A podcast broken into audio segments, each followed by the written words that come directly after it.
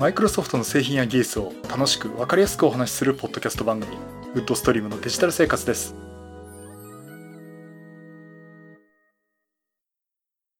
第503回目の配信になります。お届けしますのは木澤です。よろしくお願いします。はい、第503回目になります。この配信はクラウドファンディングキャンファイアのファンクラブにより皆様のご支援をいただいて配信しております。今回もやさねさんはじめ合計8名の方にご支援いただいております。ありがとうございます。ご支援の内容に関しましては、この番組ウェブサイト windows-podcast.com でご案内しております。もしご協力いただけるでしたらよろしくお願いします。また、リスナーの皆さんとのコミュニケーションの場としてチャットサイト Discord にサーバーを開設しております。こちらはポッドキャスト番組電気屋ウォーカーと共同運用しております。よかったら参加してみてください。Discord サーバーの URL は番組ウェブサイトにリンクが貼ってあります。はい、ということで、503回目になりますが、ですね、今週はもう皆さん iPhone ほっとけないっていう感じでしたね。もうたくさんの方が買ってますね、私の周り。ボトムズ iPhone ね。私ボトムズ見てないんでよくわかんないんですけど。うん、見てきました。で、iPhone 11、iPhone 11 Pro、iPhone 11プロマックス。間違えてないと思いますけども。いや、良かったですね。うん、何が良かったってカメラがね、あんな広角撮れるってのはなかなかいいんじゃないかなと思います。私もよく、ちょっとした時っていうか、なんていうのかな、カメラを、OMD をね、IN5 Max を持ち出さない時に、ここ撮りたいなって時は、大抵 iPhone で撮っちゃうんですけども、ここでこの夜景とこの景色をもっと広く撮りたいな、広角で撮りたいなって時、これは欲しいなっていうふうにね、ちょっと思っちゃいました。まあね、あれは確か電話をかけるはずの機械なんで、カメラではないんですけども、あれ、ちょっと今回のはいいぞと思いましたね。カメラの画面で、×1、×2、×0.5 っていうふうにスイッチするとこがあって、そこでね、切り替えるんですけどね。まあ、ズームも結構良くて、で、まあ、標準でもね、もうよく自分の目で見る視点なんで、iPhone の標準的な画角っていうのはね、だいぶ慣れちゃったんですけど、広角っていうのはね、いいなと思いましたね。と言ってもね、私 今 iPhone X を、これ中古でずっともらったやつなんですけども、これ使っちゃうとね、っていうかね、これ結構気に入ってますね。やっぱり iPhone X っていうか、いわゆる上位グレードのやつっていうのはね、私も使ってて違いがわかるんで、これはね、手放せないなっていうか、これは末永く使っていきたいなと思ってます。まあそういうのがあるからね、次欲しいなって、このプロシリーズになるってとまたいい値段しちゃうんでね。まあ次は、プロシリーズはまた狙えないのかなと思うし、ちょっとそこはね、悩むところですけど。まあということで、iPhone とあと、Apple Watch も買ってる方結構いますね。うん、まあそんな中ね、私は相変わらずの iPad が欲しいなというところで今検討中です。この前も話しましたけど、今出た iPad の第7世代となんかあれを買うんだったら iPad Air A12 っていうプロセッサー積んだ方ね、あっちの方なのかなっていうふうに思いました。ちょっとね、やっぱり物見てきたらね、ベゼルが狭くてやっぱり大きいんですよね、ちょっとね。うん、末永く使うんであればっていうところでね、いいなと思ってますけど、まあ、あと iPad Pro になるとそこまでちょっと投資できないかなっていうところで、まあちょっと考えちゃってます。さて、そんなところなんですが、今回お話しする内容は、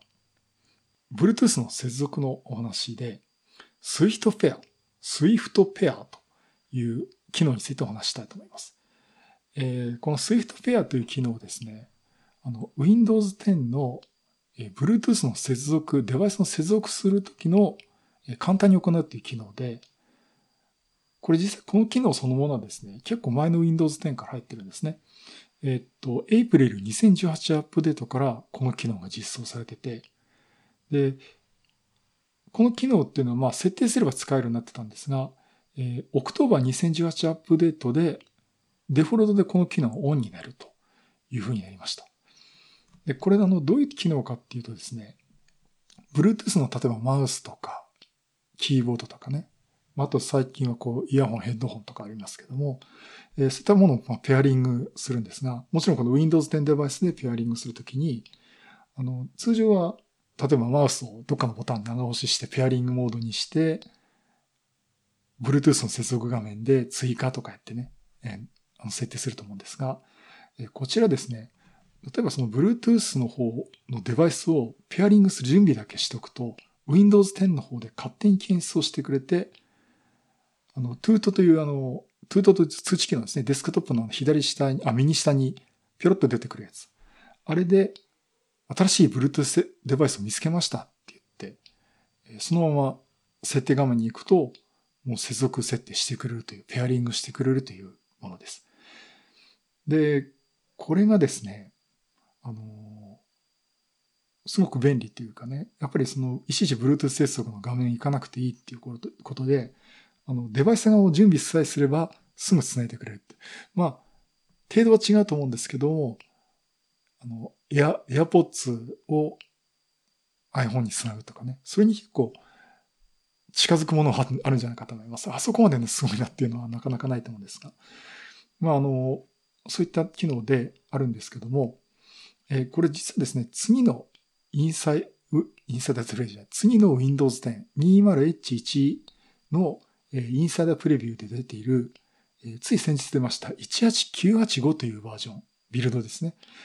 こちらからはですね、この機能がちょっとより使いやすくなって、外部デバイスで Bluetooth ペアリング準備すると、Toot 通知ですぐ通知出てくるんですが、そこでですね、もうその Toot 通知の中でクリックするだけで接続している。わざわざその設定画面に行かなくても通常してくれる、接続をしてくれるということができるようになりました。だからよりこう簡単になったということで、まあここら辺ね、簡単にこう Bluetooth デバイス接続できるっていうので、どんどんこう推し進めていきたいな、言ってもらいたいなと思っています。そこでこれ、この機能あったんだな、これちょっと実際試してみようということで、私サーフェスで試してみました。このサーフェス、この前インサイダープレビュー入れてたって言ってましたけど、まあ不安定でね、今、リカバリーインストールしました。今は1903ですね。メイン2019アップデートに戻しましたけども。まあ、当然この機能は入ってるんですが、まずね、設定位置を確認したんですが、Bluetooth の接続の設定画面で、海外のサイトとかで、まあ、英語版で見るとですね、Swift Pair をオンにするってスイッチがあるんですが、こちらはですね、日本語版はちょっと違う表記になってますね。設定画面のデバイスのBluetooth とその他のデバイスというところでですね、クイックペアリングを使用して接続するための通知を表示するという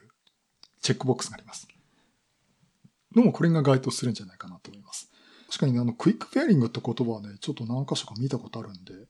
まあこれが Swift ペアっていうことになるかと思うんですけどね。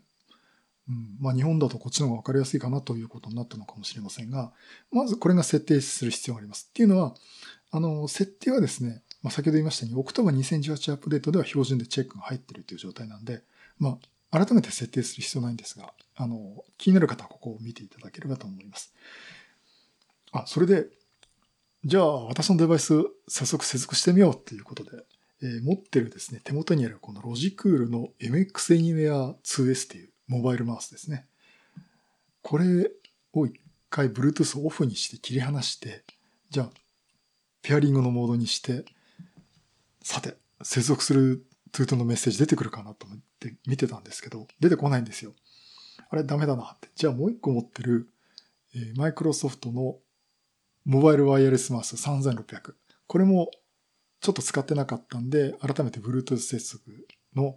ペアリングをオンにしてですね。オンにしてっていうか、ペアリング待ちの状態にして、待ってみたんですけど、出てこないと。あれ、なんで出てこないんだろうと思ってたんですが、どうもですね、これ接続するデバイスが決まってるみたいなんですね。まだ一部の限定されたデバイスだけみたいなんですね。どのデバイスがサポートされてるかというと、マイクロソフトのSurfaceなんとかってつくデバイス。これだけがサポートしてるみたいです。で、今、マイクロソフトのサイトでですね、対応してるデバイスっていうのが書いてあるんですが、Surface エルゴノミックキーボード。かっちょいキーボードですよね。あとサーフィスプレシジョンマウス。これいいやつですね。高いんですけど欲しいんですけどね。あとマイクロソフトモダンモバイルマウス、サーフィスモバイルマウス、マイクロソフトアークマウス、サーフィスアークマウス。このアークマウスって両方とも同じようなもんで名前が違うだけなんですけど。あとはサーフィスヘッドホーンズということで、このサーフィスなんとかってつくような Bluetooth 接続できるデバイス。これだけが今対応してるみたいです。で、これじゃないとダメってことで、私の手持ちのデバイスだからですね、全部ダメっていうことで、ちょっと残念だなと。ちょっと試してみたいなと思っています。まあ今度ね、ヨドバシ行ってですね、まあ、ヨドバシって私の倉庫と言われてるヨドバシカメラの丸清で横浜で、アークマウスが置いてあったんで、店頭で一回 Bluetooth 接続を切って、もう一回ペアリングさせてみようかなと。そんなことをさせてもらえるか。あそこね、黙ってると結構あそこの店員さん寄ってくるんですよね。またこいつ来てると思われるかもしれないんで、まあ、ちょっとできないかもしれませんけど、ちょっと試してみたいなと思っています。で、これどうやってるかっていうとですね、その Bluetooth Low Energy って BluetoothLE を使って、常に通信をしてる。で、接続情報をデバイスに要求して、ペアリング情報を交換をして、あ、こいつ、俺と繋がっていいやつだっていうことで、そこで通信が出るっていう方式にしてるみたいです。まあ、ここら辺のね、タイムアウトの時間っていうのは、マイクロソフトのサイトの方に細かく書かれていますが、まあ、そういったところで、接続を、まあ、指定したデバイスだけこう、指定したというか、決められたデバイスだけ接続できるようになっているということです。だからまあ、これそのうちこう、もっとこう、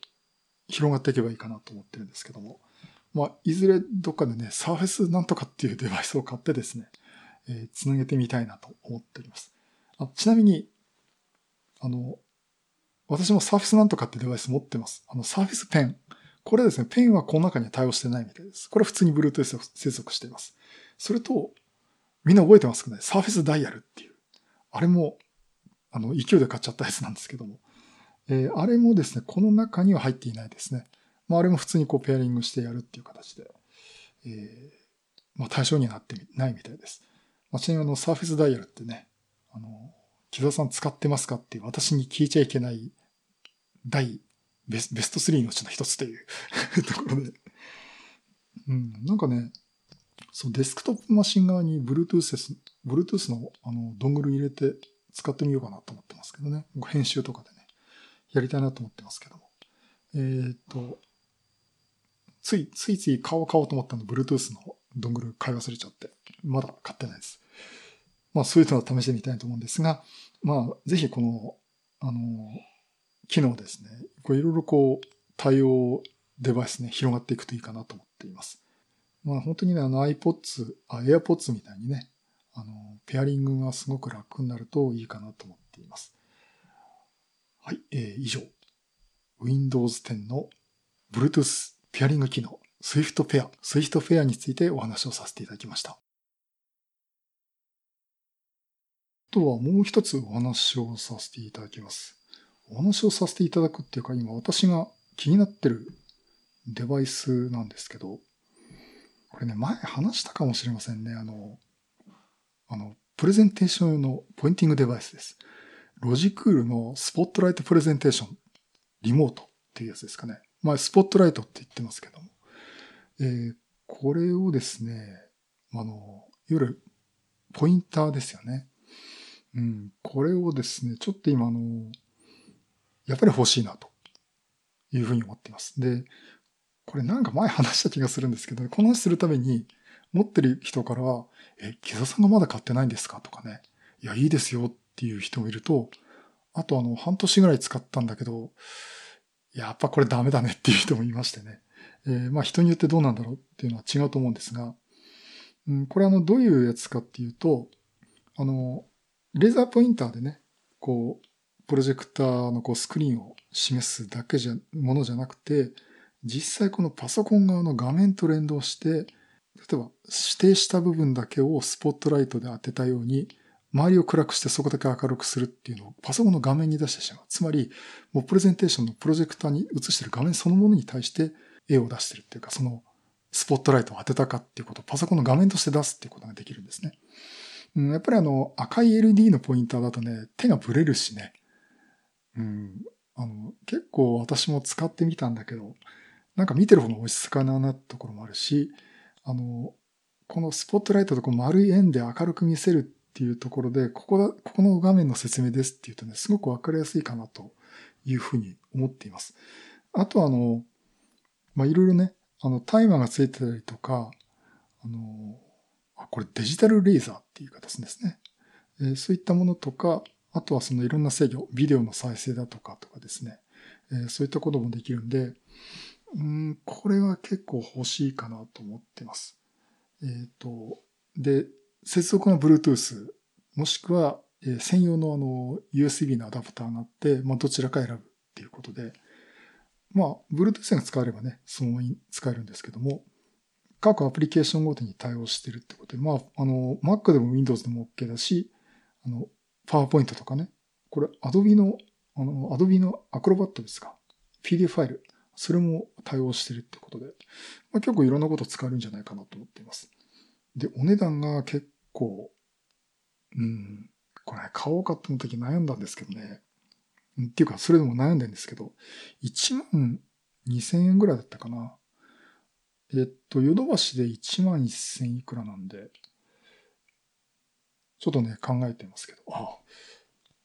と10日で消費税 10% か。そういうとね、なんか、無駄にお金を使っちゃう気がしないでもないんですけども。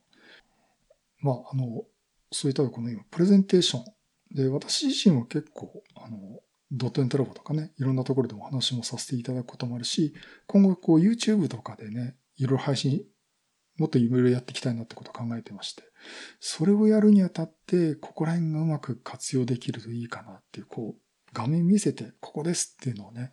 実際その状態のパソコンの画面を録画して、もう、そのビデオ配信してしまうとかね、いうことも考えてるんで、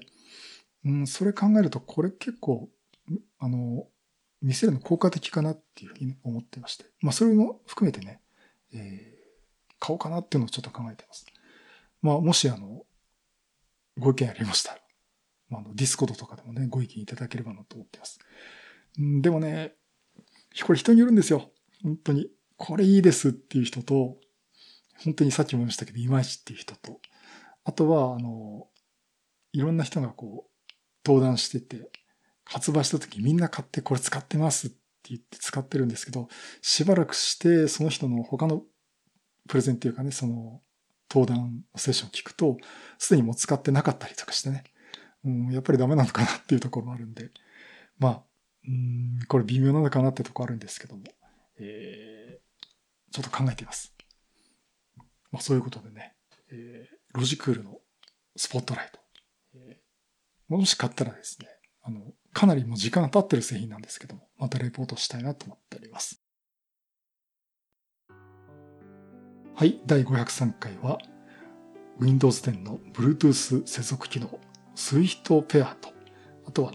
ロジクールのプレゼンテーション用デバイススポットライトについてお話をさせていただきました。結構こうポインターもね、いろいろ面白いのが揃ってますけど、まあある意味ね、商売道具なんで買って価値はあるのかなと。自分に今言い聞かせています。そんなとこなんですが。ですね。で、あと告知なんですが、来週、今月、ドットネットラボ勉強会、9月の勉強会ですね。来週9月28日土曜日、日本マイクロソフト品川本社で行います。今回はスタッフの方でお話をさせていただきまして、スタッフの高尾さんからですね、Spotify Web API オブジェクトモデルを使って MVC アプリ設計ということで、これやっぱり本当にその上流層の設計から実際のアプリケーション開発っていう、この高尾さんのよくお話しする、カウント買い付けのね、まあディープなところなんですけども、のお話をいただきます。そして大川さんによります、マイクロソフトグラフことはじめ、クエリオプション編ということで、マイクロソフトグラフってこういろんなものをつなげてやるっていうね、まあこれ一言では語れないんですが、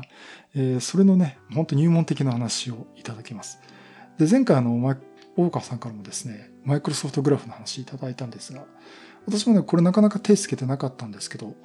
まあ、実例示しながらね教えてくれまして、あ、なるほどっていうところもあったんで、まあ、興味のある方はねぜひ聞いていただければなと思っています。そして私の方で解説 Windows Subsystem for Linux 2ということで、まあ、先々週ですね、ワンクマ横浜でお話した内容、そのまま使い回してですね、またお話をさせていただきます。で、これの内容はですね、多分 YouTube でもそのうち配信すると思うんですが、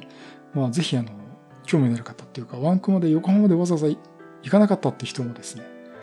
品川ならいいかなっていう方はですね、また来て、聞いていただければなと思っております。で、Windows Subsystem Linux 2だけの話だと50分持たないんで、Windows ターミナルの話も一緒にしてますんで、まあ、興味のある方ね、聞いていただければなと思っております。現在、募集かけてるんですが、すごくちょっと少ないんで、ぜひね、来ていただければなと思っております。なとこかな。あ、それでですね、あと、今後の配信で、来週は、まあ、このドットネットラボがあるのと、翌日ちょっと休日出勤で出張になってしまいまして、